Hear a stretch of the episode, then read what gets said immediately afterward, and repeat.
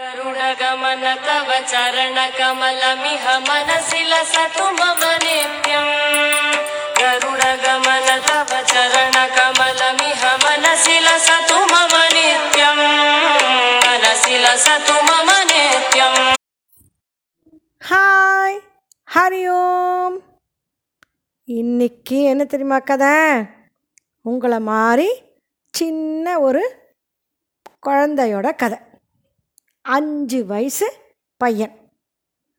அவனுக்கு விஷ்ணு மேலே ரொம்ப பக்தி. அந்த பக்தி எப்படி வந்தது? அதுக்கு முன்னால் என்ன ஆச்சு? அவன் யார்? அவன் பேர் என்ன? எல்லாம் பார்க்கலாமா? பையன் பேர் என்ன தெரியுமா? துருவன். இந்த துருவன் வந்து உத்தானபாதன் ஒரு பெரிய ராஜா. அந்த ராஜாவோட பையன். உத்தான பாதனுக்கு அவன்தான் முதல் பையன். உத்தானபாதனுக்கு ரெண்டு ஒய்ஃபு ஒரு ஒய்ஃப் பேர் சுனீத்தி இன்னொரு ஒய்ஃப் பேர் சூருச்சி. அந்த சுனீதியோட பையன்தான் இந்த துருவன். இன்னொரு இன்னொரு ஒய்ஃப் பேர் என்ன சொன்னேன் சுருச்சி இல்லையா? அந்த சுருச்சியோட பையன் பேர் உத்தமன். அவனும் சின்ன பையன்தான் குட்டி பையன். அவனும் நாலு வயசு மூணு வயசு இருக்கும் அவ்வளோதான் துருவனுக்கு வயசு அஞ்சு. அப்போது ஒரு நாளைக்கு இந்த உத்தான பாதன் ராஜா இருக்கார் இல்லையா? அவர் பெரிய சிம்மாசனத்தில் உக்காண்டிருந்தார். அப்போது இந்த குட்டி பையன் இருக்கானே உத்தமன் சுருச்சியோட பையன். அவன் வந்து அவன் அப்பா மடி மேலே ஏறி உக்காந்துட்டு அவர் மேலே எகிரி குதிச்சுண்டு நல்லா ஜாலியாக விளையாடிட்டு இருக்கான். அப்போது அந்த துருவனும் அங்கே வந்தான். அவனும் குழந்த தானே? ஹை உத்தமன் வந்து நம்ம அப்பா மடியில் ஏறி உக்காந்து விளையாண்டுருக்கல நம்ம தம்பி நாமளும் ஏறி உட்காந்து விளையாடலாம் அப்படின்னு சொல்லி அவள் அப்பா மடியில் ஏறலாம் அப்படின்னு சொல்லிட்டு அந்த சிம்மாசனத்துக்கிட்ட போகும்போது அந்த சுருச்சி இருக்கா இல்லையா? அவள் சித்தி உத்தமனோட அம்மா. ம் நீ எல்லாம் ஏறக்கூடாது. அப்பா மடியிலலாம் நீ ஏறக்கூடாது. உத்தமன் மட்டும்தான் விளையாடலாம். கீழே இறங்கு. ஓடிப்போ. அப்படின்னு சொல்கிறான் துருவனுக்கு ரொம்ப அழுகையாக வந்துடுது சின்ன குழந்த தானே அவனும் நானும் அப்பா மடியில் ஏறி உக்காந்து விளையாடணும். அப்படின்னு அழுதான். அப்போது அந்த சூரிச்சி சொல்கிறா நீ அப்பா மடியில் ஏறி உக்காந்து விளையாடணும்னு நினச்சா காட்டுக்கு போய் தபஸ் பண்ணி நீ திருப்பியும் மக எனக்கு பையனாக பிறந்து அப்புறம்தான் இந்த ம- அப்பா மடியில் ஏறி உக்காந்து விளையாட முடியும். அது வரைக்கும் நீ விளையாட முடியாது. வேணும்னா நீ காட்டுக்கு போய் தபஸ் பண்ணு போ. அப்படின்னு சொல்லி சும்மா வாயில் வந்த மாதிரி சொல்லி அனுப்பிச்சிட்டான் அனுப்பிச்ச உடனே துருவன் வந்து அப்பாவோட முகத்தை பார்த்தான் முகத்தை பார்த்தா அவள் அப்பா ஏதான்னு சொல்லுவா. வேண்டாம் அவனும் வந்து என் மடியில் ஏறி உக்காந்து விளையாடட்டும். அவனும் நம்ம குழந்த தானே அப்படி சொல்லுவான்னு பார்த்தா அந்த ராஜா இருக்கானே உத்தான பாதன் பேசாமல் அப்படி பார்த்துட்டே இருக்கான் துருவனை அப்போ துருவனுக்கு ரொம்ப வருத்தமாக போயிடுத்து. அழுதுண்டே அழுதுண்டு அவன் அம்மா சுனீதி கிட்ட வந்து அம்மா அம்மா அப்பா மடியில் விளையாடணுன்னு ஆசையாக இருந்தது ஆனால் சித்தி என்ன மடியில் ஏறக்கூடாது சொல்லிட்டா அப்படின்னு அழுதான் எப்படி அழுதான் அழுதான் உடனே சுனித்தி சொல்கிறா அடாடா அப்படியா சொன்னா சரி போனால் போகிறது வேற என்ன சொன்னா? அப்பா என்ன சொன்னா? அப்படின்னா சித்தி தான் என்னை காட்டுக்கு போய் தபாஸ் பண்ணு. அப்புறம்தான் நீ வந்து திருப்பி எனக்கு பையனாக பிறந்தாதான் நீ அப்பா மடியில் ஏற முடியும்னு சொல்லிட்டா. அப்படின்னு அழுதானா? அடாடே அது நல்ல ஐடியாவாச்சே நீ போய் காட்டுக்கு தபஸ் பண்ணினா விஷ்ணு என்னை குறித்து சப் தபஸ் பண்ணினே வச்சுக்கோ. உனக்கு எல்லாம் நல்லது தான் நடக்கும். கரெக்டாக தான் சொல்லியிருக்கா சித்தி அப்படின்னு அம்மாவும் சொல்லிட்டா. அவள் சமாதானப்படுத்துறதுக்காக அப்படி சொன்னா இந்த துருவன் என்ன பண்ண தெரியுமா? அப்படியா? காட்டுக்கு போய் தபஸ் பண்ணால் உடனே நல்லது நடக்குமா?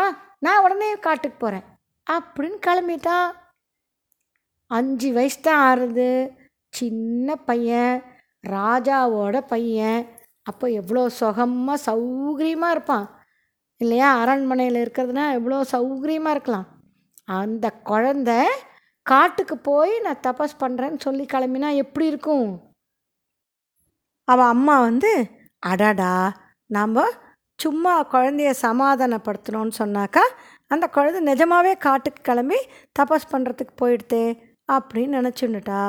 ஆனால் என்ன பண்ண அவள் வந்து துருவனை போக வேண்டாம்லாம் தடுக்கவே இல்லை. சரி சாமியை நினச்சி தபஸ் பண்ணுறது நல்லது தானே அப்படின்னு சொல்லிட்டு கிளம்ப கிளம்பட்டோன்னு விட்டுட்டான் இந்த குழந்தையும் கிளம்பிடுத்து அரண்மனையை விட்டு கிளம்பி காட்டுக்கிட்ட போயின்னு இருக்கிறச்சே நாராயண நாராயண யாரு? நாரதர். நாரதர் கரெக்டாக அங்கே வந்தார் அவருக்கு எல்லா விஷயமும் எப்போவுமே எல்லா விஷயமும் அவருக்கு தெரியும். எங்கெங்கே என்னென்ன நடக்கிறதுன்னு. ஏன்னா அவருக்கு பேர் என்ன தெரியுமா? த்ரிலோக சஞ்சாரி. அப்படின்னா மூணு லோகம் இருக்குது மெயினாக பூ புவர் சுவர். மூணு லோகத்தையும் அவர் எல்லா இடத்தையும் சுற்றிகிட்டே இருப்பாராம் எப்போவுமே. ஒரு இடமா இருக்கவே மாட்டார். அதனால் அவருக்கு எல்லா இடத்துலையும் என்னென்ன நடக்கிறது ஸ்வர்க்கத்தில் என்ன நடக்கிறது? பூமியில் என்ன நடக்கிறது? அப்புறம் பிரம்ம லோகத்தில் என்ன நடக்கிறது? வைகுண்டத்தில் என்ன நடக்கிறது? எல்லா விஷயமும் அவருக்கு தெரியும். அதனால் அவர் வந்து துருவன் தபஸ் பண்ணுறதுக்கு காட்டுக்கு போகிறான்னு சொன்ன உடனே ஒரு குரு வேணும். எந்த காரியம் நம்ம பண்ணணும் வச்சுக்கோங்களேன். அதுக்கு ஒரு குரு வந்து நம்மளுக்கு இப்படி பண்ணணும் அப்படின்னு சொன்னால் தான் அந்த காரியம் கரெக்டாக நம்மளால் பண்ண முடியும். குருனா ஒரு டீச்சர். அந்த மாதிரி தான் போய் அந்த குழந்தைக்கு உபதேசம் பண்ணணும் அப்படின்னு சொல்லிட்டு நேராக துருவன் இருக்கிற இடத்துக்கு வந்தார். துருவன் காட்டுக்கிட்ட போயின்னு இருக்கான். வந்து நாரதர் வந்து நீ வந்து காட்டுக்கு போய் தபஸ்லாம் பண்ண போகிறையே ரொம்ப கஷ்டம் அங்கே பண்ணுறதெல்லாம் காட்டில் புலி இருக்கும் சிங்கம் இருக்கும் யானை இருக்கும் கரடி இருக்கும். அது தவிர காடுங்கிறது சாதாரண விஷயம் இல்லை. இருட்டாக இருக்கும். யாரும் இருக்க மாட்டா. அதனால் உனக்கு ரொம்ப கஷ்டம். நீ திரும்பி அரண்மனைக்கே போயிடு அப்படின்னு சொல்கிறேன் துருவன் சொல்கிறான் நான் திருப்பி அரண்மனைக்கெலாம் நான் போக மாட்டேன் நான் நிச்சயமாக விஷ்ணுவை குறித்து தபஸ் பண்ணி அப்புறம் அது திருப்பி நான் ஊருக்கு போய் எங்கள் அப்பா மடியில் உட்காரணும் அப்படின்னு சொல்லிடணுன்னே அப்புறம் நாரதர் சிரிச்சுட்டாராம் சரி நான் உனக்கு ஒரு மந்திரம் சொல்லி உபதேசம் பண்ணுறேன் அந்த மந்திரத்தை நீ விடாமல் சொல்லிகிட்டு இருந்தே வச்சுக்கோ. க தபஸ் ப அதுக்கு பேர் தான் தபஸ் பண்ணுறதுங்க ஒரு விஷயத்த விடாமல் மனசில் நினச்சிக்கிறதுக்கு பேர் தான் தபஸ். உடனே அதை நீ சொல்லிகிட்டே இருந்தனாக்கா உனக்கு நிச்சயமாக விஷ்ணு உனக்கு உன் எதிர்க்க வந்து உனக்கு நீ கேட்ட வரமெல்லாம் தருவார். அப்படின்னு சொன்னால் சொல்லுங்க சொல்லுங்க எனக்கு நீங்கள் உபதேசம் பண்ணுங்க மந்திரம் அப்படின்னு சொன்னதும் அவர் என்ன தெரியுமா மந்திரம் சொல்லித்தரார்? ஓம் நமோ பகவதே வாசுதேவாய. எங்கே சொல்லுங்கள் நீங்கள் சொல்லுங்க? ஓம் நமோ பகவதே வாசுதேவாய. அப்படின்னு ஒரு மந்திரம். இந்த மந்திரத்தை நீ வந்து விடாமல் சொல்லு அப்படின்னு சொல்லிட்டு மனசில் நீ விஷ்ணுவோடைய உருவத்தை மனசில் வச்சுக்கணும் அப்படின்னு சொன்னதும் துருவன் கேட்குறான் நான் வச்சுப்பேன் ஆனால் எனக்கு விஷ்ணு எப்படி இருப்பார்னு தெரியாதே. சின்ன குழந்தை தானே. அதனால் அவனுக்கு விஷ்ணு எப்படி இருப்பார் தெரியல. உடனே நாரதர் சொல்கிறார் விஷ்ணுவா விஷ்ணு எப்படி தெரியுமா இருப்பார்? அப்பா பல பலான்னு இருப்பார் அவர் கண்ணு பளபளன்னு அப்படியே த- தாமரைப்பூ மாதிரி இருக்கும். அவருக்கு நாலு கை ஒரு கையில் சக்கரம் ஒரு கையில் சங்கு ஒரு கையில் கதை ஒரு கையில் தாமரைப்பூ அப்புறம் வந்து தலையில் அழகான டைமண்ட் ப- கிரீடம் அப்புறம் காதில் குண்டலம் கையில் வளையல் காலில் கொலுசு இடுப்பில் ஒட்டியானம் அப்புறம் கழுத்தில் நிறைய அழகழகான மாலைகள் எல்லாம் போட்டுட்டு அழகாக சிரிச்சின்னு இருப்பார். அப்படியே கண்ணில் வந்து பார்க்கறச்சே நமக்கு வேறு எதையுமே பார்க்க முடியாது. அவ்வளோ அழகாக இருப்பார் பார்க்குறதுக்கு அப்படின்னு நாரதர் சொல்ல சொல்ல சொல்ல துருவன் மனசில் அப்படியே விஷ்ணுவோட உருவம் பதிஞ்சு போயிடுது மனசில். ஓ எனக்கு இப்போ விஷ்ணு யார் எப்படி இருப்பார் தெரிஞ்சு போச்சு. நான் வந்து இப்போ நான் தபஸ் பண்ணி எப்படியும் விஷ்ணுவை நான் நேரில் பார்த்து எனக்கு வேண்டிய வரமெல்லாம் கேட்பேன். அப்படின்னு சொன்னதும் நாரதருக்கு ரொம்ப சந்தோஷம் ஆயிடுது. நிச்சயமாக நீ என்ன நினைக்கிறியோ அது நடக்கும் அப்படின்னு ஆசீர்வாதம் பண்ணிவிட்டு அவர் கிளம்பி போயிட்டார். துருவனும் காட்டுக்கு போயிட்டு அந்த ஒரு மண்ணால் ஒரு எப்படி விஷ்ணு இருப்பார் நாரதர் டிஸ்கிரைப் பண்ணாரோ அதே மாதிரி மண்ணை வச்சு அவன் தபஸ் பண்ண போன இடம் எங்கே தெரியுமா? மதுவனம் அப்படின்னு யமுனா யமுனை நதி தெரியும்ல? கங்கா யமுனா சரஸ்வதி காவேரி நிறைய நதிகள் இருக்கு இல்லையா? அது மாதிரி அந்த யமுனா நதிக்கரையில் மதுவனம்ங்கிற ஒரு இடத்துல அந்த இடத்துல போய் உக்காந்துட்டு தபஸ் பண்ணணும் அப்படின்னு உக்காந்துட்டு அங்கே இருக்கிற மண்ணால் விஷ்ணுவோட நாரதர் எப்படி டிஸ்கிரைப் பண்ணாரோ அது மாதிரி விஷ்ணுவோட ஒரு சிலை பண்ணி அதுக்கு தினம் விதவிதமாக பூ. அது ஏன்னா நாரதர் சொல்லியிருந்தார் பூவால் துளசி துளசி ரொம்ப பிடிக்கும் விஷ்ணுக்கு.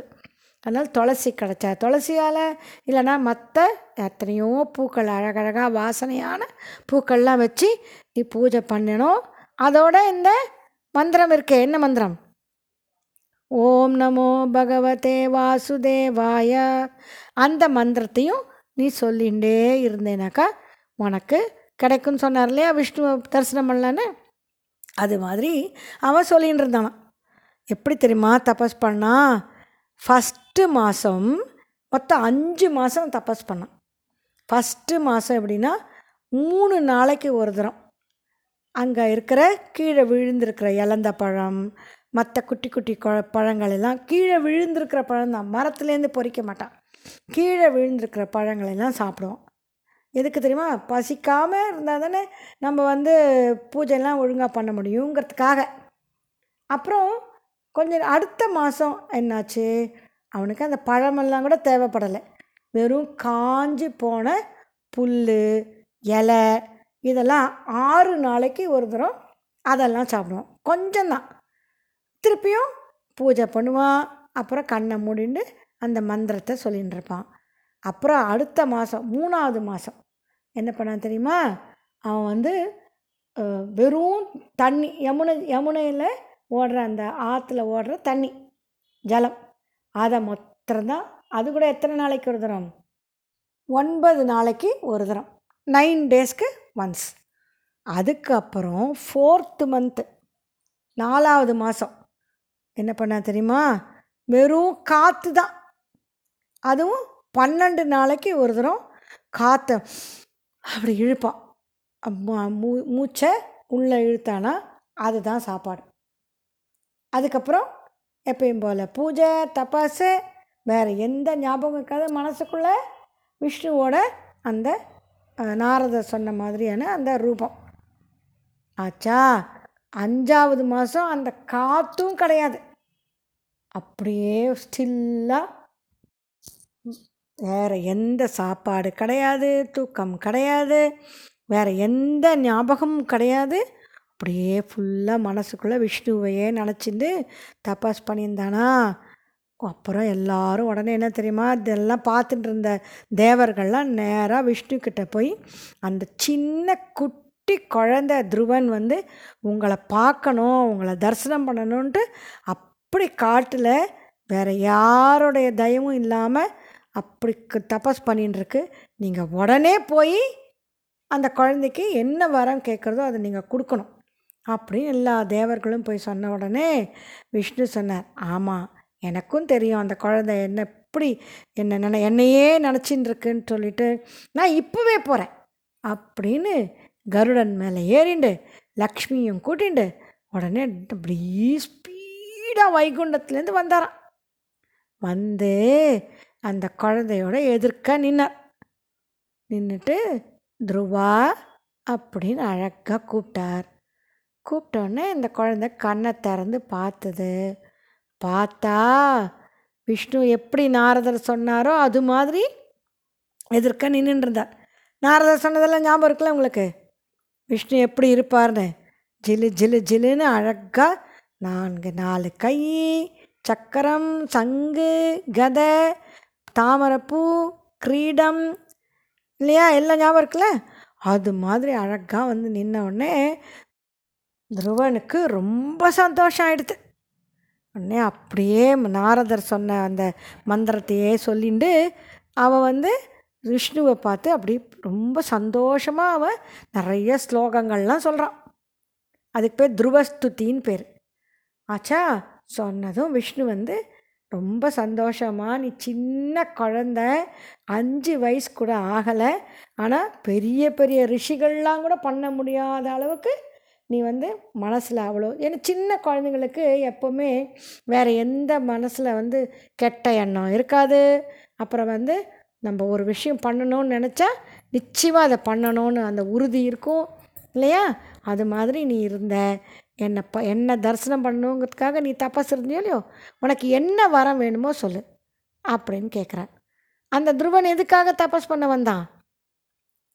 அப்பா மடியில் ஏறி உக்காரணும்னு தபஸ் பண்ண வந்தான்.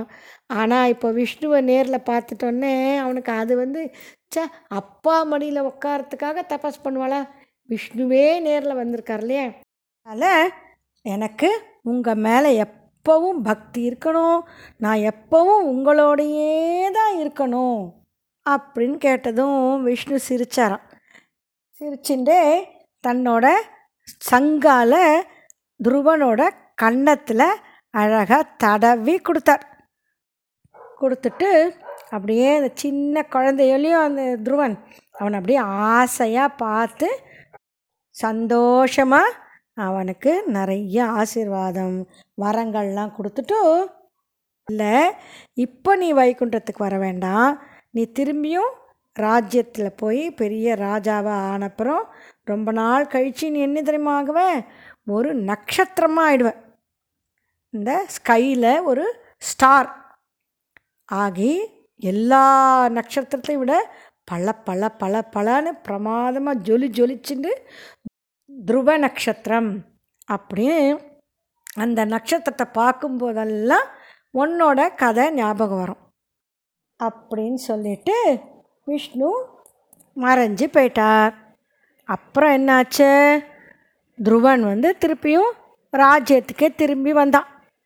வந்தா அந்த அவ அப்பா இருக்கா இல்லையா உத்தான பாதர் அவர் கவலையாக வாசல் ரெடியாக நின்றுருந்தாராம் கூடவே சுனிதி சுருச்சி. அப்புறம் யார்? உத்தமன். இந்த குட்டி பையன் உத்தமன். அவனும் வந்து ஓடி வந்து துருவனை கட்டிண்டு அண்ணா அண்ணா நீ இல்லாமல் எனக்கு ரொம்ப போர் அடிச்சிடுது அதனால் நான் வந்து அப்பா மடியில் நான் ஏறவே இல்லை அதுக்கப்புறம். நீ வந்தப்புறம் தான் நான் அப்பாவோட விளையாடணும்னு வெயிட் பண்ணிகிட்டே இருந்தேன். அப்படின்னு சொல்லி துருவங்கனை ஓடி வந்து காலை கட்டின்னு கொடுத்தான் அப்புறம் சுருச்சி சுனிதி அப்புறம் யார்? உத்தான பாதன் எல்லாரும் சந்தோஷமாக திருப்பி அரண்மனைக்குள்ளே போனான் அப்புறம் ராஜாவா ரொம்ப நாள் துருவன் இருந்துட்டு அப்புறம் என்னவா ஆனா? விஷ்ணு சொன்ன மாதிரி துருவ நட்சத்திரமாக இன்றைக்கும் ஸ்கையில் நீங்கள் மேலே வானத்து மேலே ராத்திரி பார்த்தேன்னா துருவ நட்சத்திரம் தெரியும். பல பல பலன்னு மின்னும். அந்த நட்சத்திரத்தை பார்க்கும்போதெல்லாம் நமக்கு அந்த துருவனோட சரித்திரம் ஞாபகம் வரும். நல்லா இருந்ததா கதை? This is Rajiv paati telling you stories Hari Om கருணகமன தவ சரண கமலமிஹ மனசில சது மம நித்யம் கருணகமன தவ சரண கமலமிஹ மனசில சது மம நித்யம் மனசில சது மம நித்யம் pamata pamapa